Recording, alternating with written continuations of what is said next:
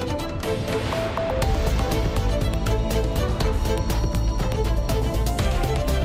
Tarde de sexta-feira, dia 10 de março, está a começar o Portugal em direto. Quais são hoje os temas em destaque, Cláudia Costa? Olá, boa tarde. Olá, viva, muito boa tarde, Augusto. O Governo prevê pagar ainda este mês os apoios decorrentes das cheias de dezembro em Lisboa e Val do Tejo, com participando 50% a 60% dos prejuízos. A garantia foi dada pela Presidenta da Comissão de Coordenação e Desenvolvimento Regional, que disse que o pagamento está iminente.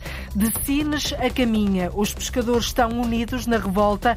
Eles não aceitam a implantação de aerogeradores no mar ao longo da costa. Hoje termina a consulta pública. Apesar de dizerem que não foram tidos nem achados no assunto, ainda querem acreditar que o governo reconsidera. Mostrar aos mais jovens quem faz a música antes dela chegar aos ouvidos. Comecemos pelas primeiras etapas da música. Para preparar um concerto, qual é que será a primeira coisa de todas a fazer? Há aí uma profissãozinha que é o compositor. Querem tentar compor aqui um ritmozinho todos juntos? Ah, ah, ah, ah, ah, ah, ah.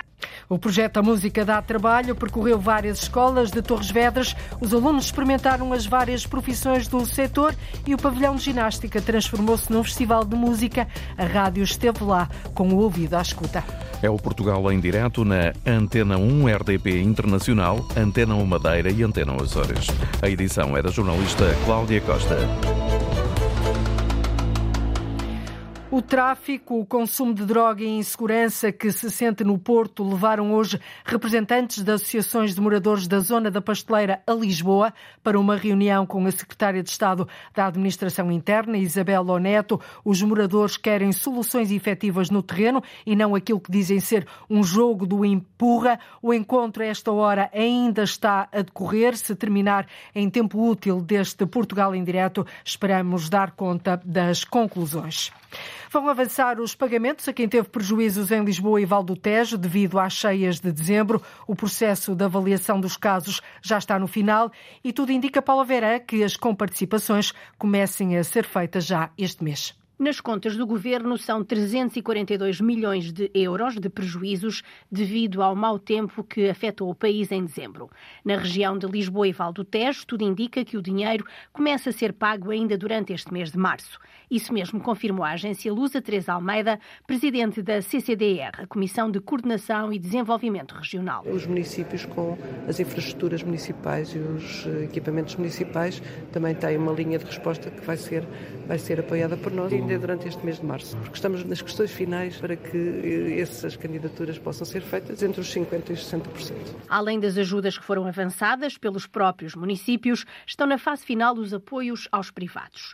Os levantamentos e as análises dos pedidos estão terminados, diz Teresa Almeida. Nós tivemos que fazer um primeiro relatório que fizemos, entregámos ao Governo uh, final de dezembro. Depois o Governo teve que fazer enfim, a sua ponderação relativamente ao pacote financeiro que iria ter que ser disponibilizado para dar resposta às recorrências verificadas. Estamos na fase final da possibilidade de existirem essas candidaturas por parte dos privados no que diz respeito ao comércio e às zonas de terciário. As comparticipações vão rondar os 50% a 60%, isto na região de Lisboa e Val do Tejo, que, pelas contas da CCDR, os prejuízos rondam os 167 milhões de euros. Estragos registados por vários municípios, Amadora, Almada, Lisboa, Loures, Odivelas, Oeiras, Seixal, Sintra e Vila Franca de Xira. As marcas do mau tempo de dezembro, que deixou muitos estragos na região de Lisboa e Val do Tejo, as inundações deixaram estradas destruídas,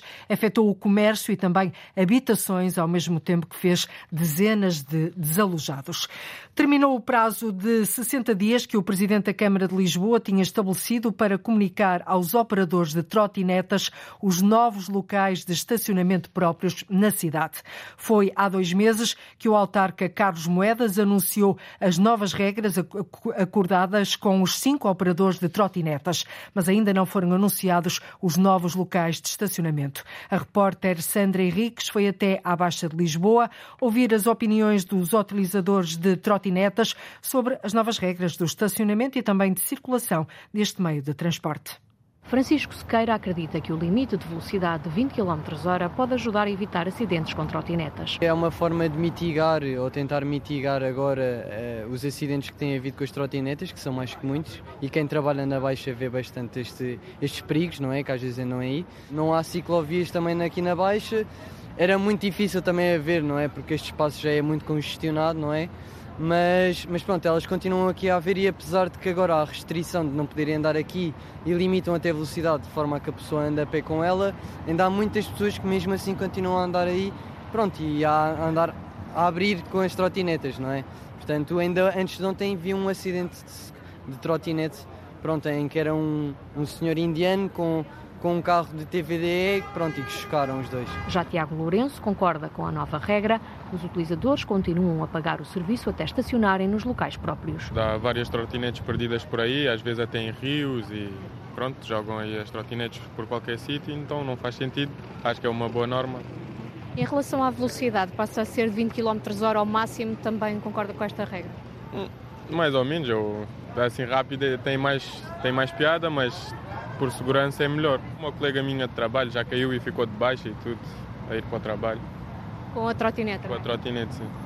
E terá batido em alguém ou foi simplesmente porque há muita velocidade e descontrolou-se? Acho, acho, que ficou presa no passeio, uma coisa assim, e caiu. Outra utilizadora de trotinetas, Raquel Domingos, acredita que as novas regras são positivas. Sim, eu concordo, basicamente. É, é suposto haver regras, porque na nossa sociedade não se pode não se pode ter total, liberdade total, mas também não se pode estar a ser uma ditadura. Mas eu concordo, por acaso. Havia muitas trotinetas espalhadas. Pois, demasiadas trotinetes. O meu amigo chegou a contar que encontrou uma em cima de uma árvore. Em relação ao número de trotinetas, é outra das medidas que a Câmara anunciou para limitar o número de trotinetas por empresa.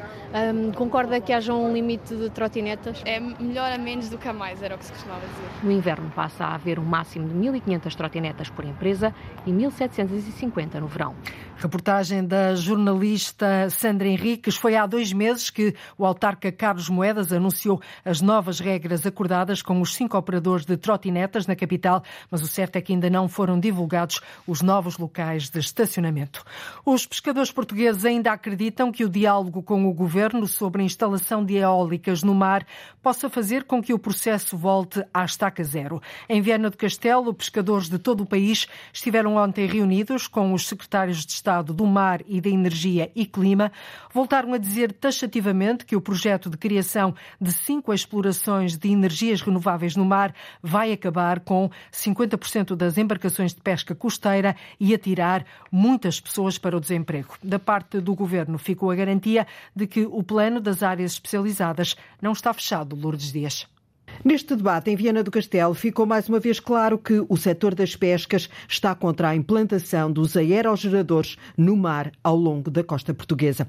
Os pescadores de caminho até Sines reuniram com os secretários de Estado do Mar e da Energia e Clima e com sangue na guerra voltaram a dizer ao governo que o plano das novas áreas eh, para energias renováveis não vai alimentar o país. O presidente da Associação de Armadores de Pesca do Norte, Manuel Marques, diz que vai matar o setor. Acabará com a vida de muitas empresas, porque estamos a falar num território de quase 50 equivalente a 320 mil campos de futebol. Quer dizer que 50% da pesca costeira tem que desistir de pescar. O mar será ocupado. Vai haver um impacto económico ou social. Ainda não houve nenhum estudo sobre isso. Portugal consome 600 mil toneladas de pescado por ano. Nós, neste momento, capturamos 200 quer dizer que ainda vamos capturar menos. Os pescadores mostraram-se ainda insatisfeitos por não terem sido escutados em todo este processo que está a chegar ao fim. Agora, a terminar, a consulta pública da proposta preliminar da Direção-Geral dos Recursos Marinhos, que designa a criação de cinco novas zonas para acolher projetos para a produção de energia eólica offshore. Sobre a possibilidade de os pescadores serem compensados, Manuel Marques responde assim. Neste momento os pescadores não estão à venda. Não podemos chegar à beira de uma empresa, agora sai aqui que eu dou o X. Mais tarde não sabemos se pode haver indemnizações para as que vão sair. Claro que se se eliminarem embarcações, tirando-se embarcações da pesca, tem-se que indemnizar. Não sabemos os valores, são muitos, são poucos. Sabemos é que o pescador não pode ser, não pode sair prejudicado aqui, porque está-se a acabar com muitas gerações de pesca. Manuel Marques acredita que ainda se vai chegar a um consenso agora que se abriu o diálogo. O diálogo está a começar e vamos ter quase que começar do zero, quase que começar do zero, a organização da orla costeira do, do, nosso mar. No final do debate, que juntou centenas de pescadores em Viana do Castelo, ficou a garantia do governo de que se vai chegar a bom porto. Mas os pescadores de Sines a caminha esperam para ver, eles não desistem, contestam a implantação de aerogeradores no mar ao longo da costa. Termina hoje a consulta pública da proposta de criação de cinco áreas de exploração de energias renováveis no oceano. O município de Braga fez chegar ao governo as medidas alternativas, medidas alternativas em matéria de habitação. Menos burocracia nos processos de licenciamento urbanístico, fazer um inventário completo e atualizado do património imobiliário do Estado e facilitar a classificação dos solos urbanizáveis como urbanos para ser possível construir habitação. Estas são pelo menos algumas das ideias avançadas à Antena 1 pelo vereador do Urbanismo de Braga, João Rodrigues. Nós vemos ao nível dos licenciamentos urbanísticos, que são no fundo o grande fator que despoleta a construção de habitação em Portugal, são hoje processos muito burocratizados, muito lentos, depois, temos também medidas do ponto de vista do planeamento daquilo que é o país do ponto de vista do território. Nós hoje temos uma lei de, de base do território que, como que obriga o Estado a reduzir as áreas urbanas em praticamente todo o território nacional. Nós achamos que é obrigatório, aliás, já devia, ter, já devia ter sido feito há muito tempo, o Estado tem que criar chamar unidade especializada para elaborar um, um inventário que seja absolutamente completo e que esteja atualizado do património imobiliário do Estado. Nós, por exemplo, defendemos que deve haver uma taxa mínima de 6%, quer para as obras, quer aos próprios serviços de construção e de reabilitação para todos os imóveis que venham a ter um fim habitacional. Braga é uma cidade em contraciclo, ou seja, tem tido um crescimento populacional, mas o certo é que a procura de habitação a preços acessíveis é um problema. Apesar de tudo, ainda há alguma oferta a preços razoáveis nos últimos censos, em 2011 para 2021, constatamos que o país diminuiu a população residente em 2,2% ou 2,3%, e Braga ganhou, teve um aumento na população de 6,5%. Nós temos previsto uma estratégia local de habitação com um investimento ímpar e nunca visto em Braga de 123 eh, milhões de euros. Nós, ano passado, fomos, e nos últimos cinco anos, fomos por três vezes o município do país que mais licenças de construção de edifícios emitiu, mas nós neste momento estamos com um problema. Nós estamos com falta de solo disponível para construir. O Conselho Local de Habitação do município de Braga a avançar assim e a apresentar as medidas alternativas ao governo para garantir mais habitação às populações. Os aeroportos da Madeira e do Porto Santo contabilizaram no ano, no ano passado, entre entradas e saídas, mais de 4 milhões de passageiros. A hotelaria registrou 1 milhão e 800 mil hóspedes. Os números foram divulgados pelo secretário regional do Turismo, Eduardo Jesus superou os 4 milhões, que é a primeira vez que acontece. Eh, e temos hóspedes que se instalaram na Madeira no sector turístico, 1,8 milhões de pessoas. É a primeira vez que atingimos esta dimensão. Eh, o ano passado nós verificamos 29.900 frequências, ou seja, operações de, de, de aeronaves na, na, Madeira e no Porto Santo. Foram 52 eh, companhias que operaram connosco em 2022. 98 aeroportos diferentes estiveram ligados diretamente à Madeira, eh, de 34 países. Eh, ao todo foram 134 rotas que foram operadas no ano de 2022. Aeroportos da Madeira e do Porto Santo em grande, os proveitos económicos no ano passado chegaram aos 530 milhões de euros.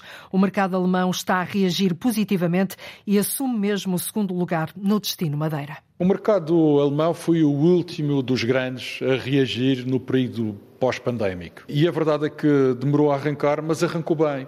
E já 2023 recuperou a sua posição de segundo melhor mercado para, para a Madeira. Neste momento, o que nos transmitem é que, à distância que estão relativamente ao verão, já registram níveis de procura semelhantes ao que tinham no período pré-pandémico. Portanto, significa que está restaurada a confiança, que é o elemento fundamental, e que o mercado alemão começa a procurar a Madeira e outros destinos com uma antecedência que permite esta leitura aos operadores. O mercado alemão a surgir assim em segundo lugar no destino Madeira, mas há um outro mercado com um grande crescimento para a região, é o mercado polaco.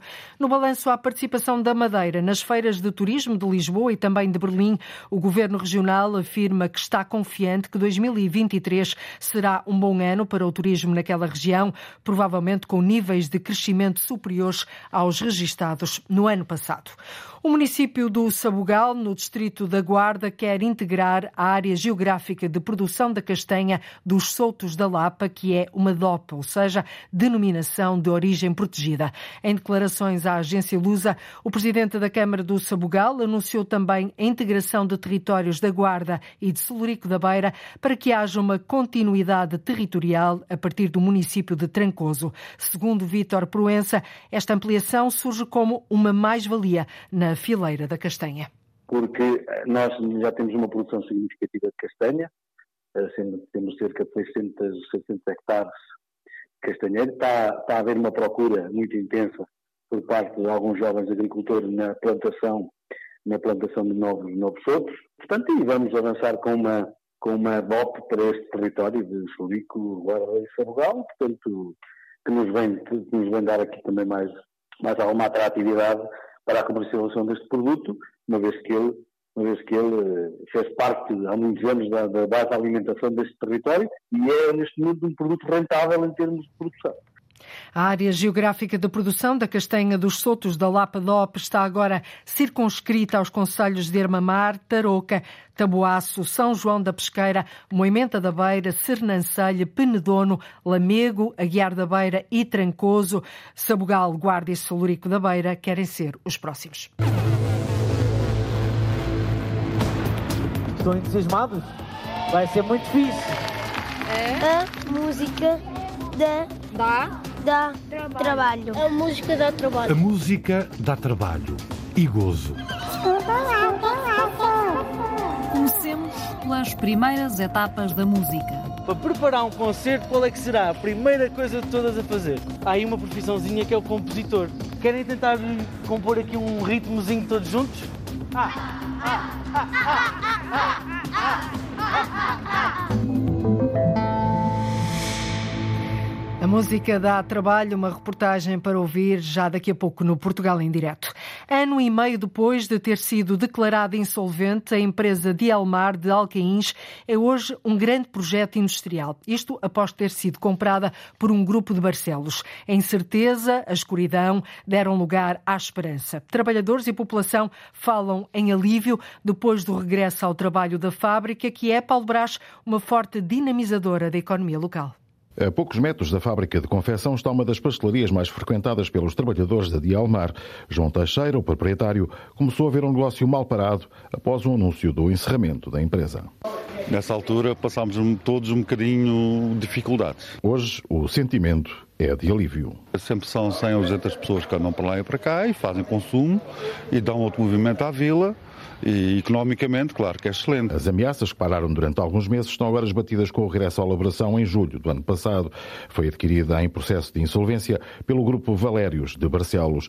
Em Alcaíns, ninguém quer imaginar o que iria ser a vila sem este importante recurso para a criação de emprego. Porque se isto já é pobre, muito mais pobre ficava. Dá muito movimento à vila, não é? Dá muito movimento à vila. Era um luto nacional se esta fábrica encerrasse. Mas tu, os alcainenses estão todos muito felizes porque ela está a evoluir e está a dar trabalho a muita gente e isso é que é o importante. Porque muitas famílias vivem do, do trabalho que, que a Dialmar lhes dá e acontece que a Dialmar é, é uma, uma, fábrica virada ao futuro. Fiquei muito triste, muito triste quando a Dialmar fechou uh, afetou-me um bocado.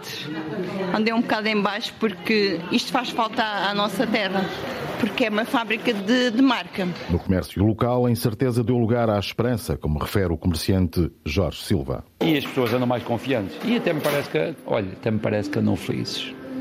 Ainda bem, espero que assim seja. Juntado no negócio? Nota-se outra vez as pessoas a fazer as compras normalmente, claro que eh, pronto, agora temos outros, agora temos outra variante, que é a variante da inflação. Mas pelo menos essa variante da insegurança e do medo que se notava na, na, nas pessoas, eh, acabou. A paz social regressou à Dialmar. Os trabalhadores estão satisfeitos com a solução encontrada para evitar o encerramento definitivo. O ambiente é saudável, como refere Cátia Farias, a representante dos trabalhadores. É assim, estamos contentes, não é? O que nós queríamos era trabalho e não ficar no desemprego. Lutámos por isso e então vemos o nosso esforço uh, compensado, isso mesmo. Trabalho não tem faltado. Os funcionários até vão começar a fazer horas extras. Começamos dia 13 até dia 25, porque temos muito, muito, muito trabalho. Graças a Deus. Hoje, a nova Dialmar volta a ser uma empresa de sucesso e produz para marcas de prestígio internacional. Tem 180 trabalhadores, mas em breve poderá chegar aos 240 para atingir uma produção de 400 fatos por dia. E nesta reportagem ouvimos pessoas felizes, confiantes em Alcaíns, a vila que fica situada a cerca de 12 quilómetros de Castelo Branco, renasceu com o regresso à elaboração da empresa Dielmar. A Ordem dos Enfermeiros diz que é urgente fixar mais profissionais no FAIAL, nos Açores. O Conselho Regional da Ordem visitou várias instituições de saúde e de acolhimento naquela ilha e percebeu que o número de enfermeiros, por vezes, nem dá para assegurar o mínimo de segurança em cada equipa. Luís Branco. No termo da visita do representante da Ordem dos Enfermeiros nos Açores, ao Faial, fica a revelação. Os enfermeiros na ilha são poucos para as necessidades e é preciso fixar profissionais. É urgente a publicação do incentivo à fixação e que esse também aconteça para a ilha do Faial. Nós encontramos, por exemplo, o lar da Santa Casa da Misericórdia sobrevive porque 19 dos enfermeiros eh, são enfermeiros de outras instituições instituições que conseguem segurar os turnos para que uh, haja cuidados àquela população. Encontramos também serviços a nível do hospital que funcionam basicamente com os números de dotação segura mínimos uh, e muitas vezes abaixo dos mínimos porque não há enfermeiros para se fazer as equipas. E todas estas questões são questões que preocupam a Ordem dos Enfermeiros. Pedro Soares, Presidente do Conselho Diretivo da Secção Regional da Região Autónoma dos Açores da Ordem dos Enfermeiros, segue relatório para a tutela. Nós tentamos uh, que todas as nossas visitas, todas as nossas tenham consequências. E nesta fase aquilo que iremos fazer é o relatório final de todas as situações que foram encontradas, o cálculo de todas eh, as necessidades em termos de recursos e de recursos humanos principalmente, e faremos chegar principalmente à, à, à tutela, não é? Que, que, que, tem a pasta da saúde e, obviamente, eh, trabalhar nos próximos tempos com as próprias instituições. A Ordem dos Enfermeiros, a sua secção regional esteve de visita à Ilha do Faial. Três dias de visitas e de reuniões com responsáveis locais do Serviço Regional de Saúde e com as instituições particulares de solidariedade social. E a Ordem fez o diagnóstico é preciso urgentemente fixar mais enfermeiros no FAIAL, nos Açores. Entre a falta de condições de alguns lares de terceira idade e os preços elevados, junta-se a falta de vagas nos públicos. Muitas famílias estão a braços com grandes dificuldades para dar condições dignas aos mais idosos. Não é por acaso que crescem os chamados internamentos sociais nos centros hospitalares, pessoas que ficam nos hospitais apenas por não terem para onde ir.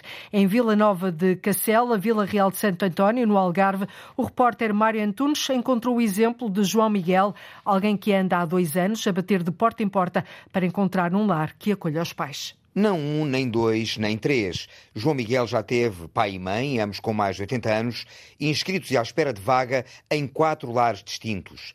Residente em Vila Nova de Cacela, no Conselho de Vila Real de Santo António, até no Alentejo tentou. Procurei uma vaga em Évora. por acaso, uma vaga em Évora, deram-me um contacto lá numa instituição, mas também era a volta de 1.600, 1.700 euros por pessoa. E o preço nem sequer era com tudo incluído. Mais tudo o que vinha a seguir, fraldas, medicamentos, corte de cabelo, corte de unhas, era tu, é tudo extra, tudo extra. Com estes custos incomportáveis face às reformas do pai e da mãe, João vai batendo à porta de lares públicos. Já lá vão dois anos de procura. E muitos deles são, são edifícios com 70, 80 anos, pequeninos, com, às vezes até com poucas condições, casas bem, no, em vez de ser casas bem privadas, são casas bem no, no piso, uma, uma, pessoa com uma cadeira de rodas é sempre complicado. E não há vagas mesmo. João Miguel lamenta que até mesmo nestes lares mais antigos seja necessário esperar que um utente faleça para que se abra uma nova vaga. Mas para cada uma delas há dezenas e dezenas de candidatos. Há quem esteja 6, 7 anos à espera. E o que entristece é que, é que as pessoas hoje em dia, em vez de irem para um sítio ainda com alguma qualidade de vida, já vão acamadas, já vão mesmo no fim. passarem deitadas, medicadas e lavadas só. À quarta tentativa, João Miguel e família têm agora a expectativa de que finalmente encontraram um lar para os pais. Depois de dois anos, à espera de vagas, a mudança pode acontecer no espaço de um mês ou dois. É engraçado, sem graça nenhuma, temos salas de creches públicas vazias, falta de alunos. E depois não temos sítio onde pôr os idosos. As dificuldades e as ironias de quem não sabe como dar condições dignas de vida aos familiares. Em Coimbra, há 26 estruturas residenciais para idosos, seis são privadas.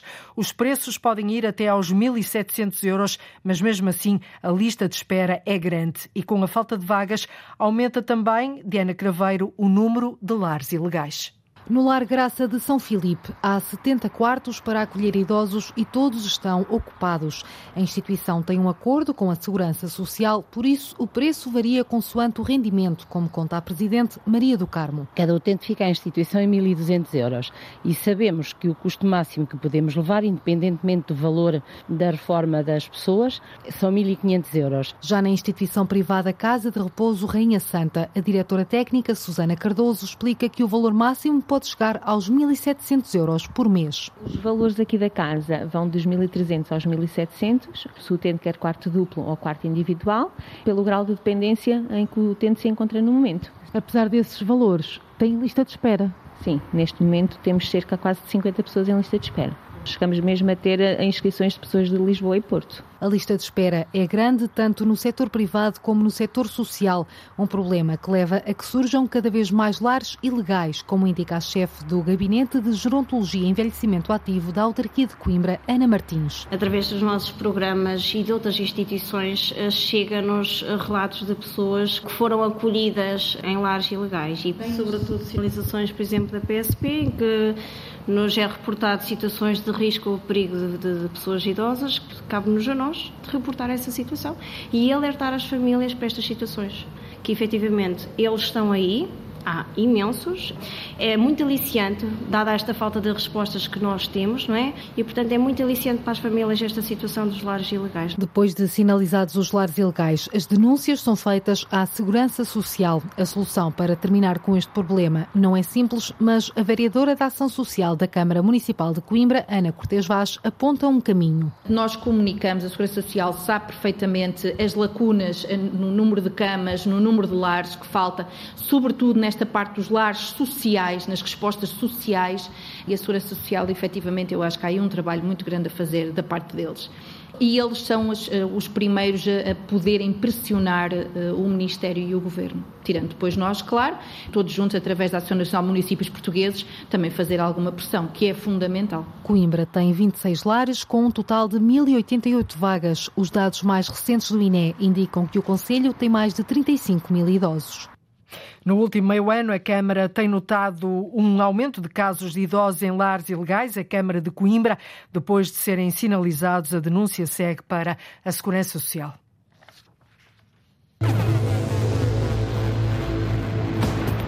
Só estava bem onde não estava. A barbearia, a música, haverá lá um espaço onde haverá formação musical. Sabia que quando a cabeça não tinha juízo, o corpo é que pagava. Na antiga escola primária vai ser recriada a vida de António Variações. E não vai ser para amanhã o que se pode fazer hoje. Foi a antiga escola primária que António Variações frequentou nos anos 50 na freguesia de Fiscal Conselho de Amares e que agora a Junta Local quer transformá-la num centro interpretativo.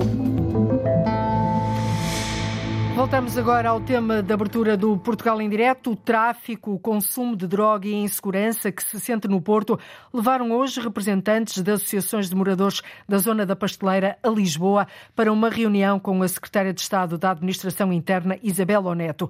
Os moradores querem soluções efetivas no terreno e não aquilo que dizem que ser um jogo do empurra. Ora, o encontro terminou há pouco. Em direto tem agora Guilherme Magalhães, da Associação de Moradores do Bairro das Condomínhas. Guilherme, muito boa tarde. Está satisfeito com aquilo que ouviu da Secretária de Estado? Uh, boa tarde. Uh, estou, claro, satisfeito pelo facto de termos sido recebidos e ficamos a conhecer um bocadinho melhor uh, as, as agências, aquilo que a administração interna está a fazer no sentido de mitigar a enorme insegurança que se sente uh, nos nossos bairros. Que diligências é que o Governo está a fazer? Bom, assim, em linhas gerais, uh, há comissões multidisciplinares, uh, a serem umas uh, já em atuação, ao nível interministerial, e depois há outras comissões ao nível mais, digamos, municipal e autárquico, a serem reativadas, algumas foram desativadas na altura da, Por exemplo? da pandemia. Uh, não sei especificar exatamente o nome, mas uh, será uma, uma comissão local, uh, gestão local para... Mais do que o nome, o, o que é que irão fazer?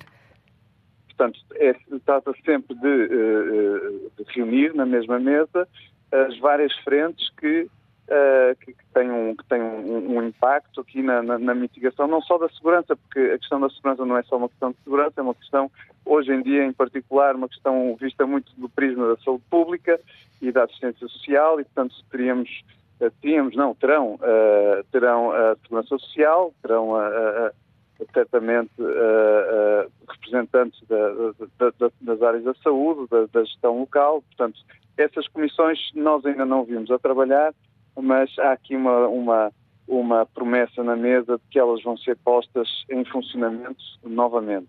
Portanto, uh, Guilherme, deixe-me perguntar-lhe que, que, cenário é que vocês retrataram à Secretária de Estado da Administração Interna relativamente àquilo, àquilo que se passa em algumas zonas do Porto, nomeadamente na zona da pasteleira, uh, no que diz respeito ao tráfico, ao consumo de droga e à insegurança? Repare, o nosso, o, o, nosso cenário é muito simples. Nós, nós somos uh, leigos em matérias de tráfico, em matérias de, de, de tudo aquilo que anda à volta do, uh, do, do, tema do, do, tráfico de droga, dos consumos. Nós o que sentimos é uma crescente insegurança, impunidade e dificuldade, uh, dificuldade não é propriamente da atuação das forças, das forças policiais, mas é de conseguirem resultados efetivos porque quando vemos. Ou seja, pequeno... terminar com o consumo e o tráfico a céu aberto, a olhos vistos. Bom, ter, terminar com isso, com, com, com, da, com, a pequena criminalidade e com, a, e, com a, e com a insegurança que temos, de uma forma efetiva. Portanto, operações de cosmética não. Uh, uh, que operações de cosmética é que, é que existem?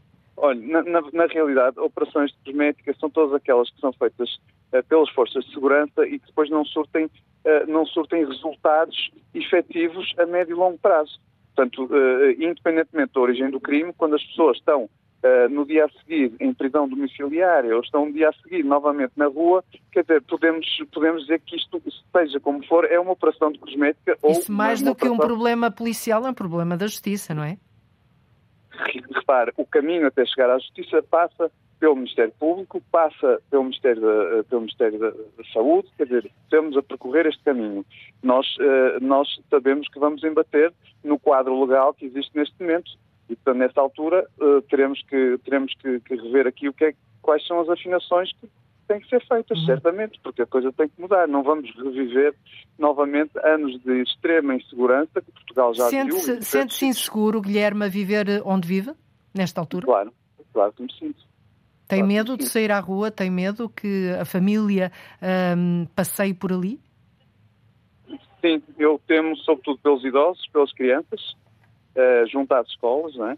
em particular, uh, pelos, pelo, pela, pela, pelos parques públicos que são tomados uh, para, para, para, para outras práticas que não, o, que não enfim, o, que não o, o lazer, não é? Uhum. Portanto, nós temos uma situação em que estamos a chegar ao ponto em que temos zonas da cidade que estão, neste momento, tomadas, quer dizer, para, para, para, porque as pessoas não é tomadas, aliás, as pessoas não, não vão lá. As pessoas sentem-se seguras, deixam de. Sentem-se de isoladas dentro da própria cidade. Isoladas, 30 é. segundos mesmo, Guilherme. Um, algum prazo, uh, a Secretária de Estado deu-vos algum prazo para no terreno verem medidas efetivas? Uh, não, não deram porque, uh, uh, porque dizem que efetivamente isto tem que ser resolvido em várias frentes, mas deram-nos um prazo imediato para se envolverem na resolução deste problema com as outras uh, entidades uhum. que estão implicadas nisto. E, Muito portanto, bem. Eh, nisso vamos contar com eles e, e, vamos continuar a nossa caminhada. Fica pelo menos essa palavra dada é de viva voz pela Secretária de Estado da Administração Interna às associações de moradores uh, da zona da Pasteleira que hoje foram a Lisboa. Guilherme Magalhães, muito obrigada por nos ter dado aqui conta logo no final da reunião das conclusões deste encontro. Boa tarde e muito obrigada. Muito obrigado.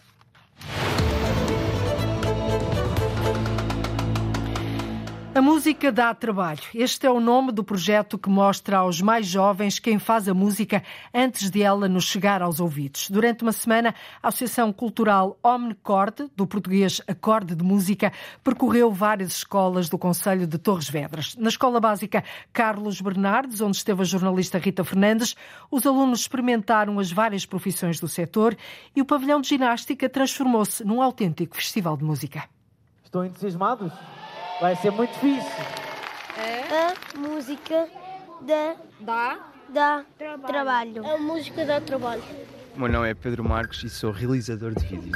Olá, eu sou Filipe Rocha, sou assistente de palco. Olá, sou Leonora Talaia e sou assistente do artista. Olá, eu sou a Mariana Santos e sou gestora de redes sociais. Olá, eu sou a Débora e sou intérprete Olá, eu sou o Vasco e sou o editor. O desenho e o nome da função em cada fita que trazem ao pescoço ajudam os alunos a situarem-se no meio de um pavilhão cheio de luzes, câmaras e mesas de som. Quem é que sabe qual é a minha profissão?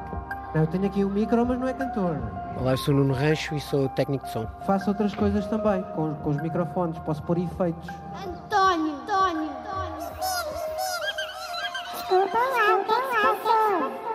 Comecemos pelas primeiras etapas da música. Para preparar um concerto, qual é que será a primeira coisa de todas a fazer? Há aí uma profissãozinha que é o compositor. Querem tentar compor aqui um ritmozinho todos juntos? Ah, ah, ah, ah,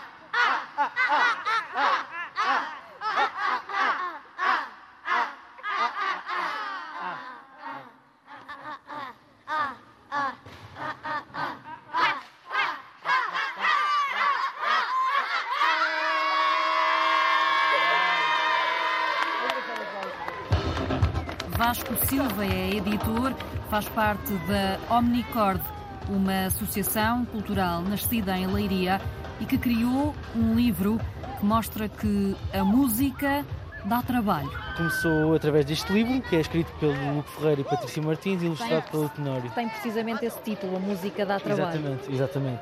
Vem um bocadinho também do facto de, de entrarmos numa pandemia em que Uh, os setores são um bocadinho bastante abaixo. O objetivo aqui é mesmo esse: é mostrar um bocadinho as profissões uh, todas, mostrar que elas são todas importantes, tirá-las um bocadinho da, da invisibilidade e, e mostrar um, aos miúdos quem faz o quê, antes da música lhes chegar aos ouvidos. Então, já vimos aqui, não é? Isto é um CD também. Estão a ver? Tem uma compilação de várias canções. Que nós temos é, é um grupo de vários artistas, várias bandas. A música faz parte do currículo do primeiro ciclo desta escola, também com jardim de infância na freguesia do Torcifal, Torres Vedras. Vocês gostam de ver videoclipes?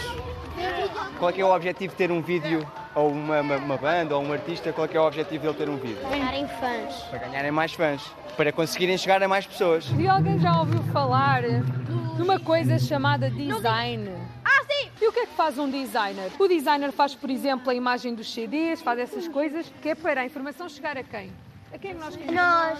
A vocês, como, como ouvintes, não é?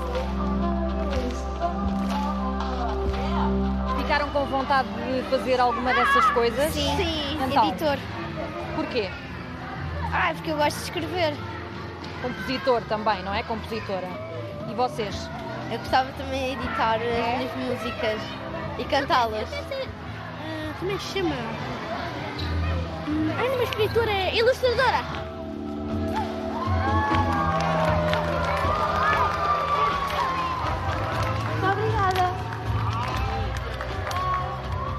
De nada, foi um gosto. Ainda é possível experimentar as profissões de música amanhã, sábado, em Torres Vedras. O projeto A Música dá Trabalho vai estar no espaço Bang Venue. E por aqui, na rádio, continuamos a dar-lhe música. Foi em 1980 que o cantor e compositor António Variações começou a carreira. Morreu muito novo, aos 39 anos, mas a sua curta discografia continuou a influenciar a música portuguesa nas décadas posteriores. Nos anos 50, Variações frequentou a antiga escola primária da freguesia de Fiscal, no Conselho de Amares. Agora, a Junta quer transformar o edifício num centro interpretativo de homenagem ao homem que cantou que quando a cabeça não tem juízo, o corpo é que paga. Ali, naquele espaço, vai ser recriada uma barbaria. A profissão do cantor era barbeiro, quando foi para Lisboa. Vão estar expostas fotografias e roupas que a família de variações cedeu. E vai existir também um pequeno auditório para mini concertos privados. Ana Gonçalves. Foi a antiga escola primária que António Variações frequentou nos anos 50 na freguesia de Fiscal Conselho de Amares e que agora a junta local quer transformá-la num centro interpretativo para homenagear António Variações. A ideia é que seja um espaço onde tudo o que exista esteja relacionado com o que o cantor e compositor fazia. Nomeadamente a barbearia, a música, haverá lá um espaço onde haverá formação musical, um pequeno auditório, mas quando digo pequeno é mesmo uma, uma mini sala onde poderá haver um, um, concertos muito privados, muito pequeninos. Logo à entrada estará, estarão expostos algumas réplicas e até ao, mesmo objetos pessoais do António Variações que já nos foram doados e também uh, temos a promessa de, de mais algumas doações outros serão apenas réplicas. Ou seja, diz Liliana Rodrigues, da Junta de Freguesia de Fiscal e uma das responsáveis pelo projeto, na antiga escola primária vai ser recriada a vida de António Variações. É esse o objetivo. Se, no fundo, possa uh, ver em várias perspectivas variações. Aliás, também pretendemos ter lá uh, um espaço, alguém nesse tal mini auditório, se alguém quiser estudar, trazer para ali uh, fundamentar algum, algum estudo, quer seja da universidade, quer seja da escola, estar lá a ocupar o espaço para esse efeito, também será muito bem-vindo, uh, claro, com marcação e assim, mas a ideia é que possa usufruir desse espaço para tal. O edifício da antiga escola primária está em estado de degradação. A Junta avançou com uma candidatura em conjunto com a ATACA, uma associação de desenvolvimento local. Foi aprovada. As obras vão avançar ainda este ano. António Variações, o homem que só estava bem onde não estava, partiu aos 39 anos, mas a discografia e o legado que deixou, esses perduram no tempo. A temporada 2023 do Grândola Vila Jazz já é conhecida, são nove concertos só de artistas portugueses. Trata-se de uma iniciativa da Câmara de Grândola em parceria com a Sociedade Musical Fraternidade Operária Grandolense. A vereadora da Cultura, Karina Batista, revela o que vai acontecer em Grândola todos os últimos sábados de cada mês.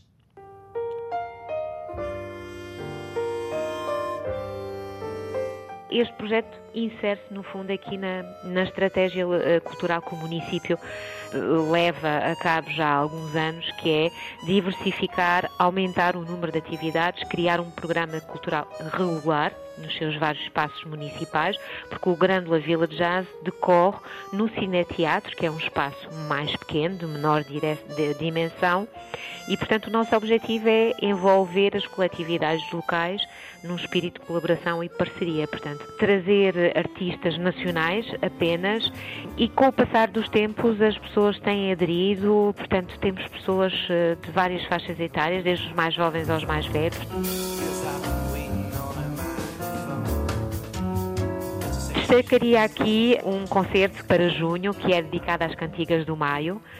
Portanto, vai andar à volta de músicas de cantautores da Revolução de Abril com adaptações, naturalmente, interpretações entre o popular e o jazz, de André Santos, e depois destacaria, se calhar, aqui o, o último, que tem aqui um nome um bocadinho mais sonante, como é óbvio, que será em é 25 de novembro, Alma Nuestra, e terá aqui o pianista cubano Vítor Zamora e o Salvador Sobral na voz. Portanto, se calhar destacaria estes dois. Mi amor por ti. Nove concertos só de artistas portugueses no Cine Teatro com entrada gratuita. Grândola Vila Jazz convida assim a conhecer os artistas portugueses que estão a dar cartas no jazz. E é com esta sonoridade que terminamos mais uma semana de edições do Portugal em Direto. Regressamos na próxima segunda-feira a ligar o Norte e o Sul, o litoral, o interior, o continente e as ilhas. Contamos com a sua escuta. Passe um ótimo fim de semana. Um ótimo fim de semana. Termina aqui o Portugal em Direto. A edição foi da jornalista Cláudia Costa. Liga à informação. Ligue à Antena 1. Antena 1. Boa tarde.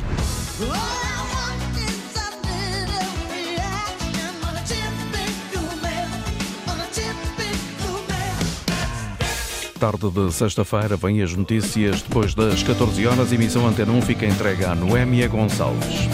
Bom fim de semana, fico à Antena 1. Boa tarde, até segunda-feira.